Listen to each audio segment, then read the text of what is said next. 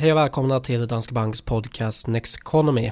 Idag kommer vi prata om vår senaste house, alltså vår marknadssyn inför det kommande kvartalet och vår taktiska allokering just nu. Så idag blir det alltså ett specialavsnitt som vanligt när vi släpper vår house, då vi bara fokuserar på den. Mm. Och om vi börjar med börsen då så har vi haft en stark börsutveckling under året. Ja, det har varit en, en stark börsutveckling och vi har väl egentligen bara haft två episoder med lite oro. I början av året när räntorna steg hastigt och sen i början av hösten när vi också hade stigande räntor samtidigt som makrodata började komma in lite svagare än väntat. Men eh, däremellan och efter september så har det ju varit väldigt, väldigt starkt. Börsen har fortsatt uppåt, volatiliteten har sjunkit och fokus har helt enkelt legat väldigt mycket på det positiva som har hänt och man har bortsett från ökad smittspridning och andra orosmoln som vi ändå tycker finns där på horisonten. Precis, ehm, och det är ju någon typ av fenomen där, där alla är väldigt positiva. Det har varit under lång tid och det känns som att det är många som är villiga att ta risk också om man kollar bland privatsparare och sådär. Men eh, sen så ser man ju också att det får ju effekter direkt då när det kommer den här typen av nyheter som vi fick i fredags. Vi spelade in det här tisdag den 30 november. Eh, men just kring det här omikronviruset, mm. alltså den varianten av eh, corona. Då blir det ju direkt ganska oroligt och, och börsen handlas ner. Då. Då fick vi en kraftig börsreaktion och det är ju fullt befogat kan jag tycka på ett sätt. Därför att den här varianten tycks betydligt mer smittsam än nuvarande varianter och än så länge vet vi ju inte hur väl vaccinen fungerar. Men den innehåller ju ett antal olika mutationer så att risken är ju ganska stor eh, vad jag förstår på de eh, tidiga uttalanden från läkemedelsbolag att vaccinet åtminstone är mindre effektivt mot den. Sen finns det ju också enligt sydafrikanska läkare tecken på att Eh, symptomen när man blir smittad är mildare än av andra varianter. Men återigen, det här är väldigt, väldigt tidigt. En del är mer eh, anekdotiska berättelser snarare än någonting som stöds av mm. fakta. Så att det här kommer vi få anledning att återkomma till. Men det man kan säga i alla fall är att det är viktigt, eller det är väldigt positivt om det är så att man får milda Eh, fall eller att man drabbas milt av det. Just för att vi vill ju inte ha nya nedstängningar igen. Vi vill ju inte att det här ska drabba till exempel äldre då så pass mycket att det blir ännu mer eh, behov av sjukvård igen och att det då kräver att vi behöver stänga ner för att minska pressen på sjukvården. Mm. Och vi har ju redan sett innan det här nya viruset, eller virusvarianten kom, att eh, restriktionerna har ju ökat runt om i Europa.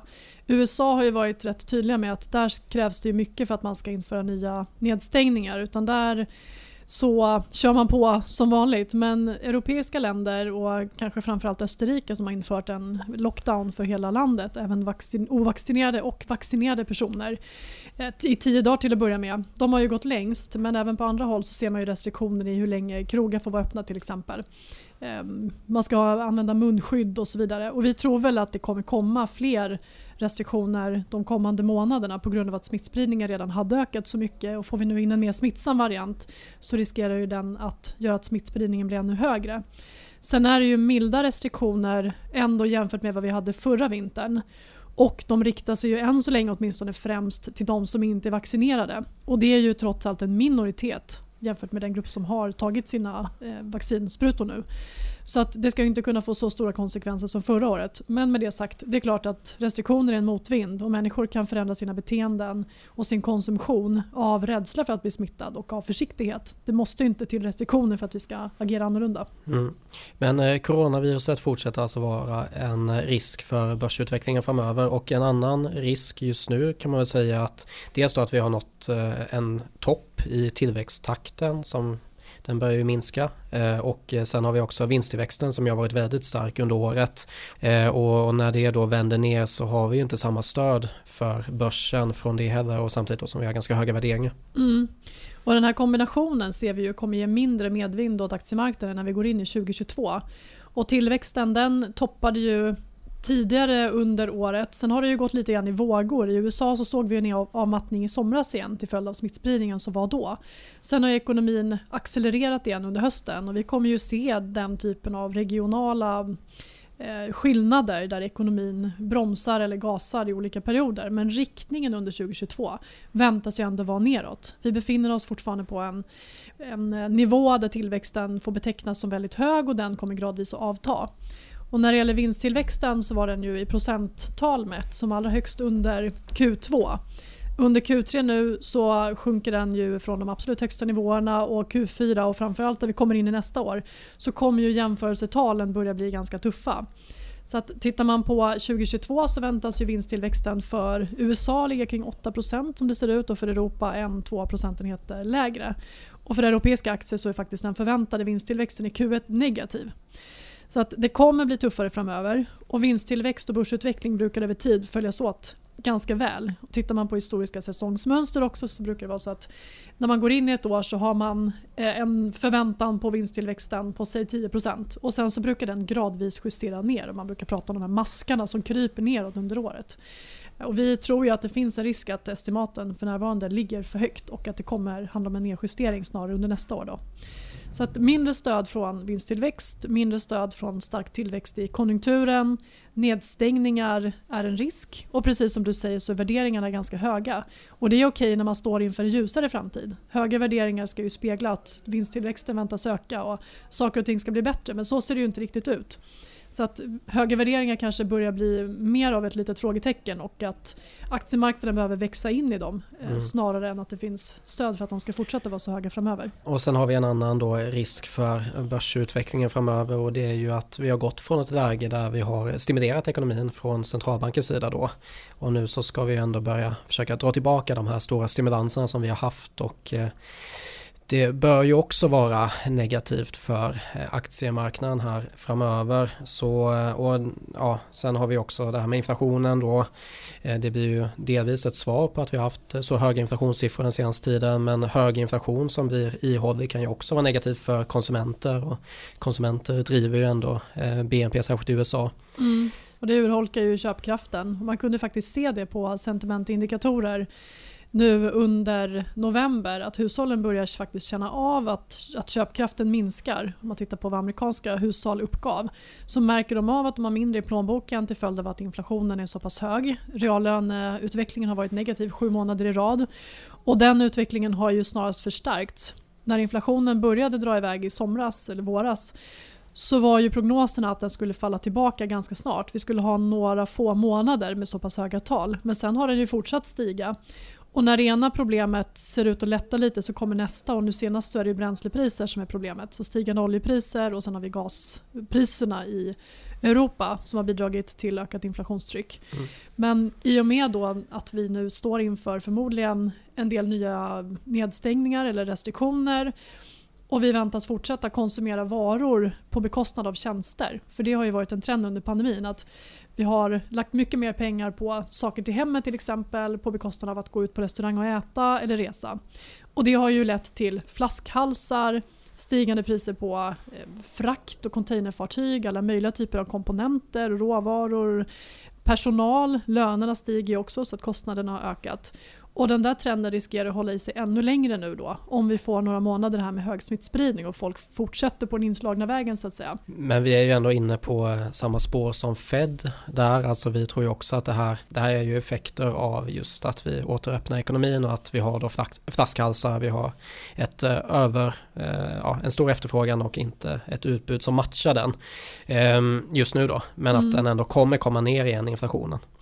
Det kommer den ju göra, men det kommer ju ta längre tid än väntat. Och eh, vi tror inte att inflationen har toppat än heller utan att den kommer förmodligen förbli hög till efter årsskiftet. Så att någon gång under första kvartalet så väntas den eh, toppa och sen gradvis bli lägre. Men då kommer vi från ganska höga nivåer nu. Så att det kommer dröja innan den normaliseras. Och eh, ursprungligen kring sommaren så pekade både vår och många andras prognoser på att den skulle vara tillbaka kring målet på 2% till sommaren 2022. Och i dagsläget så är ju det mer tveksamt. Inflationen kommer att ligga högre än så vid det laget. Sen är ju centralbankerna fortfarande inne på att det här huvudsakligen är temporärt. Det tror vi också, men som sagt den är så pass hög att det ändå är en källa till oro och just att urholka reallöner och sådär och man börjar se också att löner ökar eh, vilket man inte heller vill se för länge. Så att i den här situationen då när vi står inför ny smittspridning och risk för svagare tillväxt så gör ju den höga inflationen att centralbankerna de kan ju inte lika lätt börja trampa på gasen igen för att försöka stimulera oss ur det här på grund av inflationen. Så att på så sätt så är den också lite grann av ett orosmoln. Man måste hantera den samtidigt som man får ta ställning till eh, eventuellt lägre tillväxt. Då. Så det blir en balansgång eh, framåt och eh, beroende på utvecklingen med smittspridning och den här omikronvarianten eh, så får vi se hur, hur delikat den här avvägningen blir. Mm. Men sen så är det ju det är många som har dragit paralleller till 70-talet i USA till exempel. Då, den höga inflationen man hade då, tvåsiffrig inflation. Eh, men det är inte riktigt där som vi förväntar oss att den kommer vara och sen så har vi ju på längre sikt har vi, har vi de här större trenderna som är mera alltså deflationistiska man säger inte. Globalisering och sådär. Och demografi, alltså en åldrande befolkning. Eh, man, ja, en åldrande befolkning konsumerar inte lika mycket som en yngre befolkning så det är inte lika drivande för inflation heller. Nej. Just vad gäller globaliseringen så måste man ändå säga att efter Donald Trumps tid som president så har det ju ändå gått mer åt att man blivit mer protektionistisk och att man tittar mer på att ha egna försörjningskedjor och produktionskedjor även om det kostar mer. Så att den här globaliseringstrenden som har varit så otroligt eh, nedpressande för inflationen under lång tid, den kommer nog inte riktigt vara lika stark tror jag framåt. Därför att företagen accepterar högre kostnader eh, mot att man får större säkerhet i eh, sina producentled och mm. sina kedjor. Just det. Sen har vi en annan sån, man brukar prata om teknik också, alltså teknik har också att man får, man får samma mängd saker för ett billigare pris på grund av teknikutvecklingen då också. Så det finns väl ändå den där typen av krafter som ändå på längre sikt borde eh, hålla ner inflationen. Absolut, och vår huvudbild är att den kommer att falla ja. tillbaka. Eh, men eh, som sagt i dagsläget så tror jag att det är, det är inte riktigt lika lätt för centralbankerna den här gången som om inflationen hade varit säg 2, 3, 4 procent. Eh, utan nu är den så pass hög att man måste ta med det i beräkningarna om ekonomin bromsar in. Mm. Eh, bra, jag tänker att vi ska gå vidare till vår taktiska allokering just nu och eh, där har vi gjort en justering. Vi har haft en övervikt i aktier under en ganska lång tid men nu har vi alltså tagit ner den här övervikten och är numera neutrala i aktier vilket då innebär att vi också är neutrala i obligationer. Mm. Och vi har ju som sagt haft en övervikt i aktier under en lång tid och eh, anledningen till att vi plockar ner den nu det är att vi ser inte att drivkrafterna för börsen kommer vara lika starka när vi går in i nästa år. Just med avtagande tillväxt i ekonomin, avtagande vinsttillväxt, smittspridning som förmodligen kommer pågå under åtminstone det första kvartalet och restriktioner som vi inte riktigt vet eh, hur hårda de kommer att behöva bli. Och det här att gå neutrala i aktier det var ett beslut som vi fattade innan omikron-varianten blev känd så det har inte med det att göra. Men det förstärker ju bilden av att det finns risker, inte minst kopplade till pandemin fortfarande, som kan orsaka oro och som kan påverka tillväxten negativt fortfarande. För det kändes lite grann som att man hade lagt det bakom sig. Ett tag så var det väldigt mycket prat om mutationer och om någonting skulle kunna komma som skulle ställa hela framtidsprognoserna på ända. Sen så har det glömts bort lite men eh, det där är inte över och eh, det är förmodligen inte sista gången vi får höra talas om en ny variant heller.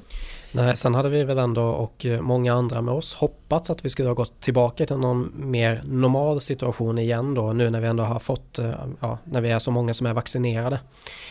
Men när man får de här nya mutationerna och så, så påverkar det ju direkt och direkt så blir det ju ja, det införs ju nya restriktioner och eh, ökar smittspridningen så kommer det ju ha en effekt på hur man agerar i olika länder och så. Sen har vi Kina med nolltoleransen där så det är ju fortfarande en stor risk då för tillväxten, alltså fortfarande i coronaviruset. Och ovanpå det så har det ju krävts en högre vaccinationsgrad också för att vi ska uppnå det som vi kallar för flockimmunitet. Ja. Från början så pratade man om lägre siffror men på grund av deltavarianten som man kan bära trots att man är vaccinerad så krävs det att ännu fler är vaccinerade för att vi ska kunna betecknas som flockimmuna. Så nu pratar man om en nivå på 80% eller mer och det är faktiskt väldigt få länder som har lyckats komma så högt. Därför att det finns grupper som inte har någon större lust, vissa som är direkta motståndare och sådär. Så att vi, vi har inte riktigt nått dit och eh, det gör att vi går in i den här vintern med eh, lite sämre förutsättningar än förväntat. Mm.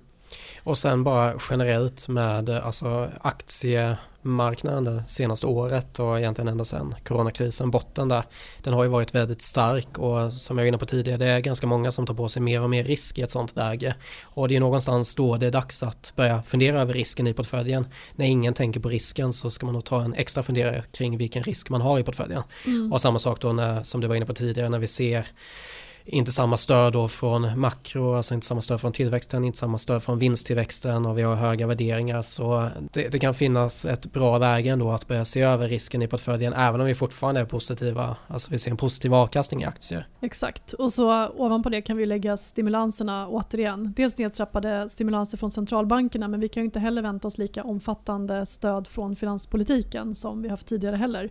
Om vi tittar tillbaka på fjolåret och början av det här året med direktbetalningar till hushållen i USA och generösa arbetslöshetsersättningar för den som stod utanför arbetsmarknaden, permitteringsstöd med mera. Allting fasas ju gradvis ur så att vi har ju inte riktigt den skjutsen heller. Så att samtidigt som vinsttillväxt och tillväxt avtar så minskar man också stimulanserna och det är ju det som är lite känsligt. Så att den förväntade avkastningen som vi har på ett globalt index på 12 månader ligger i spannet 0-5%. Det är på 12 månaders sikt som sagt och i närtid så ser vi ökad risk för större kursrörelser. Mm. Så därför så tycker vi att för tillfället så är det bättre att ha balans snarare än att eh, ha liksom, extra risk som ledord i portföljen. Precis och eh, det, det handlar ju någonstans också om att när man ska ta aktierisk så vill man ju få betalt för den risken. Så om våra avkastningsförväntningar är så pass låga så får vi inte så mycket betalt för att ta då aktierisk kontra att ligga i obligationer. Och eh, istället då för att ta den där aktierisken så kan vi ha eh, mer stötdämpare i, i form av obligationer om vi får den här typen av orosmoment som vi kunde se då i fredags till exempel där räntorna faktiskt sjönk ganska kraftigt och vi fick en uppgång i obligationer. Då. Mm. Så att även om man ser att räntorna är på låga nivåer så funkar ju stötdämparen ändå. Inte lika bra givetvis som när räntan var 5% för då hade vi en större kudde. Men sådana här episoder av kraftigt ökad volatilitet, ja men då ser vi faktiskt att den där mekanismen fortfarande fungerar. Så eh, obligationer ska man inte underskatta och som sagt det är någonting som stabiliserar sparandet eh, i, i oroliga tider och jämnar ut avkastningen, minskar risker för misstag inte minst och stress om det blir stökigt på marknaden. Mm. Sen nu pratar vi ganska mycket om, vi går neutrala i aktier, vi pratar ganska mycket om risker här. Men jag vill ändå säga också att det är ju inte så att vi ser framför oss att vi ska gå in i något brandbörsras som vi gjorde våren 2022 när coronakrisen först bröt ut och osäkerheten var extremt hög. Nej, och samma det är inte sak. det vi ser. Nej, och vi tror ju inte att vi ska in i någon recession heller. Även fast tillväxten taktar av så är det inte en recession vi ser framför oss. Nej, det är fortfarande förhållandevis höga tillväxttal beroende på vad som händer med den här nya varianten. Då. Men för att vi ska få ett kraftigt börsras då behöver ju risken för att vi går in i lågkonjunktur bedömas öka rejält och det ser vi ju inte framför oss, i alla fall inte i dagsläget. Bra, då ska vi gå vidare på regioner och eh, det man kan säga är att vi behåller en övervikt i USA. USA är ju något av en region som har mycket stora kvalitetsbolag med starka kassaflöden och sådär. Som också gör att det är en region där man ofta kan då placera pengar när det är lite mer oroligt så det blir en säkrare, det blir en mindre riskfylld regionstrategi om man har en övervikt i USA kan man säga. Mm. Och i USA så är tillväxten för tillfället väldigt hög. Så i grund och botten så är amerikansk ekonomi i gott skick. Arbetsmarknaden väntas ju fortsätta hämta sig efter krisen vilket ger stöd åt konsumtion och efterfrågan. Och risken för nedstängningar är mindre i USA. Idag var Joe Biden ute och sa att nedstängningar är inte aktuellt. Och så ser det inte ut för europeisk del heller. Så att den typen av motvind är inte lika sannolik att vi får i USA. Men framförallt så handlar det om att om man tittar på den amerikanska börsen så har vi ju mer strukturell tillväxt. Vi har kommunikationstjänster, vi har eh, IT, sällanköpssektorn är mer fokuserad på online, mest i form av Amazon. Men den typen av tillväxt som inte är så konjunkturberoende som vi har i Europa. Och I ett läge där tillväxten växlar ner och kanske gör det mer än väntat på grund av smittspridningen då bör USA klara sig bättre. Och Många bolag där har ju faktiskt gynnats av det som hänt under pandemin och det kan få en extra skjuts då. Så att risken för stora eh, nedgångar eller nedgångar där eh, bör vara mindre bedömer vi. Sen är USA ofta en säker hamn i tider av osäkerhet. Dels att man söker sig till amerikanska bolag men också till amerikanska dollar. Och vi har ju en prognos att dollarn ska stärkas mot kronan det kommande året. Och det beror ju huvudsakligen på skillnaden i tillväxt och penningpolitik. Att man ska strama åt i USA vilket kommer ge stöd åt dollarn. Men den kan också få stöd av marknadsoro när mer kapital söker sig till dollar och till USA. Och för en svensk investerare då som äger amerikanska aktier så är det en positiv valutaeffekt. Och vår prognos är att dollarn kommer att stärkas 7-8% mot svenska kronan på 12 månaders sikt. Skulle det bli så, eller om dollarn stärks, då får man ju det i form av positiv avkastning. Så att det blir en extra stötdämpare för oss om det blir stökigt på börsen. Mm. Eh, bra, då ska vi gå vidare och prata Europa och tillväxtmarknader. För det är där vi gör förändringar just nu då. Vi tar ner Europa till neutral och sen så viktar vi upp tillväxtmarknader till neutral då också. Hade alltså undervikt och övervikt tidigare. Och eh, i eh, vad gäller tillväxtmarknader så har det ju gått väldigt, ja, det har inte gått så bra i tillväxtmarknader i Nej. år. Börsutvecklingen har varit väldigt svag. Mycket på grund av Kina då som jag haft problem lite här och var egentligen både på grund av viruset med deras nolltolerans. De har också haft ja, fastighetssektorn som har varit ett stort bekymmer den senaste tiden och sen också lite regleringar och så mm. som har påverkat den kinesiska börsen och det har ju dragit med sig resten av tillväxtmarknaden. Mm. Och vi tog ju ner tillväxtmarknaden till en undervikt eh, i eh, början på hösten eller i augusti. Och då hade ju redan utvecklingen varit väldigt svag men vi såg en risk för fortsatta problem dels i fastighetssektorn men också vad gäller regleringar och svagare industrikonjunktur i och med att man inte längre vill driva tillväxten med hjälp av att bara trampa på gasen och bygga en massa fastigheter till exempel. Så att då tog vi ner tillväxtmarknader till en undervikt och det har ju i efterhand då varit ett klokt beslut och Europa som vi haft en övervikt i under tiden har utvecklats betydligt bättre. Och om man bara ska kolla på Kina jämfört med ett världsindex eh, och då ett index som inte inkluderar tillväxtmarknader så är ju Kina i år backat 17% medan ett globalt index stigit 20% så att skillnaden är ju väldigt, väldigt stor. Och det är klart att om man blickar framåt nu så finns det fortfarande risker kvar men vi bedömer nu att mycket negativt är inprisat vid det här laget och vi tycker att en neutral viktig tillväxtmarknader är befogad. Sen om man tittar på Europa istället så brukar industrikonjunkturen i Kina som alltså då har eh, vikt neråt och där vi ser fortsatta risker den brukar vara en bra ledande indikator för utvecklingen för europeiska bolag på grund av den stora europeiska exportsektorn och där Kina är en stor handelspartner. Men europeiska aktier har inte alls prisat in detta, eh, den risken för eh, effekter att det spiller över på, på europeiska bolag. Och Europa är mer cykliskt, risken för nedstängningar är större här eh, vilket kan påverka tillväxten negativt de kommande månaderna. Då. Och vi har haft en ganska stark börsutveckling i år i Europa redan. Så, och där har vi faktiskt haft en övervikt sedan i början av året. Vilket, ja, då varit, precis, vilket då har varit positivt med tanke på att det är en ganska cyklisk börs och Europa har ju mått bra av att vi har haft en stigande tillväxttakt. Men nu när vi börjar se den här dippen komma eller snarare att vi går ner från de här toppnivåerna i tillväxttakten mm. så kan det vara värt att dra tillbaka den till neutral. Mm. Precis, så att, eh, det vi har en undervikt i då för att eh, bara tala om vad vi har som motvikt till övervikten i USA det är ju Japan där vi fortfarande ser att tillväxten i grund och botten är låg. Nu har vi en ny premiärminister på plats som utlovar nya stimulanser men Japan har försökt stimulera ekonomin i decennier utan att man har fått fart på tillväxten. Och det finns eh, stora ska man säga, strukturella problem i japanska bolag som gör att lönsamheten och effektiviteten är väldigt låg. Och så länge man inte ser utsikter för att det där verkligen ska förändras. Så vi kan ha perioder när japanska aktier går bra men de lite längre drivkrafterna ser vi fortfarande är ganska svaga. Så att undervikt i Japan, övervikt i USA. Mm. Och om vi går över på räntesidan då så eh, kan vi ta den lite kort också. Eh, skillnaden vi har gjort där är att vi har dragit ner high yield till en neutral vikt och så har vi då haft tidigare en dubbel undervikt i statsobligationer som vi nu tar upp till en enkel undervikt. Och sen så behåller vi övervikten i investment grade obligationer då. Och när det gäller high yield så minskar vi risken av samma skäl som vi minskar risken i aktier. High yield är ganska likt eh, börsen på så sätt, alltså svängningarna är ganska stora. Blir det stökigt på börsen så kommer man se tydliga effekter på prissättningen i high yield. Så att vi väljer att sänka high yield till neutral vikt då. Sen behöver vi göra någonting för att, så att säga, motverka det och då lyfter vi eh, statsobligationer från en dubbel undervikt till en enkel. Så att det är fortfarande en undervikt där baserat på att räntorna fortfarande är låga. På lite sikt väntas de stiga, det kommer vara en motvind för avkastningen. Och sen så tycker vi ändå att investment grade fortfarande är någonting som man kan ha lite extra av. Därför att ränteskillnaden gentemot en statsobligation är ganska stor samtidigt som den goda kreditkvaliteten i investment grade gör att det står emot, emot börsturbulensen och eventuellt lite vikande tillväxt. Och sen så kan fortfarande centralbankerna också köpa investment grade obligationer vilket också gör att eh, den här segmentet på marknaden kan få stöd om det blir stökigt och eh, centralbankerna behöver agera på något sätt så kan de stötta Eh, även investment grade. Så att till en någorlunda begränsad risk så tycker vi att den förväntade avkastningen är så pass mycket högre att man kan byta ut lite statsobligationer mot investment grade helt enkelt. Men statsobligationer är fortfarande den stora basen. Och avslutningsvis där då, om man är rädd för stigande räntor då kan man titta på att man har en fond med lite kortare duration. För att ju längre duration, alltså löptid som statsobligationerna i en fond har desto mer räntekänslig blir den.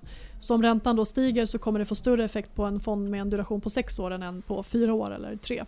Så att titta på att dra ner på durationen i så fall så får man mindre räntekänslighet helt enkelt. Mm. Och eh, Vi kommer nog mer till det i nästa avsnitt men eh, en bra sak att tänka på så här i slutet av året är ju rebalansering också. Just eh, har man då en portfölj där man har bestämt sig för att man ska ha både aktier och obligationer så kommer ju den ha skiftat under det här året i och med att vi har haft en väldigt stark börsutveckling, över 20% för ett världsindex, 25% för USA, nästan 30% för Sverige, breda indexet. Så eh, då kommer ju aktieandelen bli för stor så då är det ju viktigt att man då ser på sin portfölj och drar tillbaka den där eh, aktievikten. Mm. Och kanske kollar också på att risken i portföljen är lagom hög så att man kan sova gott även efter en riktigt dålig börsdag ifall att det kommer sådana här framöver. Mm. För det som man brukar säga det är först i dåliga tider som man ser vilken risk man har tagit. I goda tider så är det väldigt enkelt att ta mycket risk men när börsen väl går neråt då det är då man börjar märka vilken risk man faktiskt har tagit. Mm. Och vår tendens att bara se det som händer i närtid gör att vi väldigt fort glömmer hur det kändes de här dagarna till exempel i mars 2020 när börsen föll som en sten. Det, det känns ju väldigt långt borta nu och när börsen istället har gått väldigt starkt under oktober och november då är det det man kommer ihåg. Eh, man ser bara stigande aktiekurser och värdet på depån öka. Och det blir lätt att tycka att man känner sig rätt bekväm faktiskt med den här höga risken som man har tagit. Men det tycker jag att man kan eh, se över en extra gång eh, innan årsskiftet så att man känner sig rätt positionerad inför nästa år. Mm. Bra, då så. Då ska vi börja avrunda för idag. Vi tar som vanligt gärna emot eh, frågor i avsnittsbeskrivningen här i eh, frågeformuläret som vi har. Och eh, så får ni gärna följa oss på Twitter också och eh, skriva där. Sen får ni gärna gå in på nexteconomy.se också för att eh, få ännu mer information om vår marknadssyn. Nexteconomy.se är vår nyhetssajt där ni både hittar information om marknadssynen, om det som händer på de finansiella marknaderna. Ni hittar filmer och poddar och mycket annat matnyttigt. Så att nexteconomy.se. Bra, då tackar vi för den här gången och så hörs vi igen nästa gång. Tack. Tack, ha en fin vecka.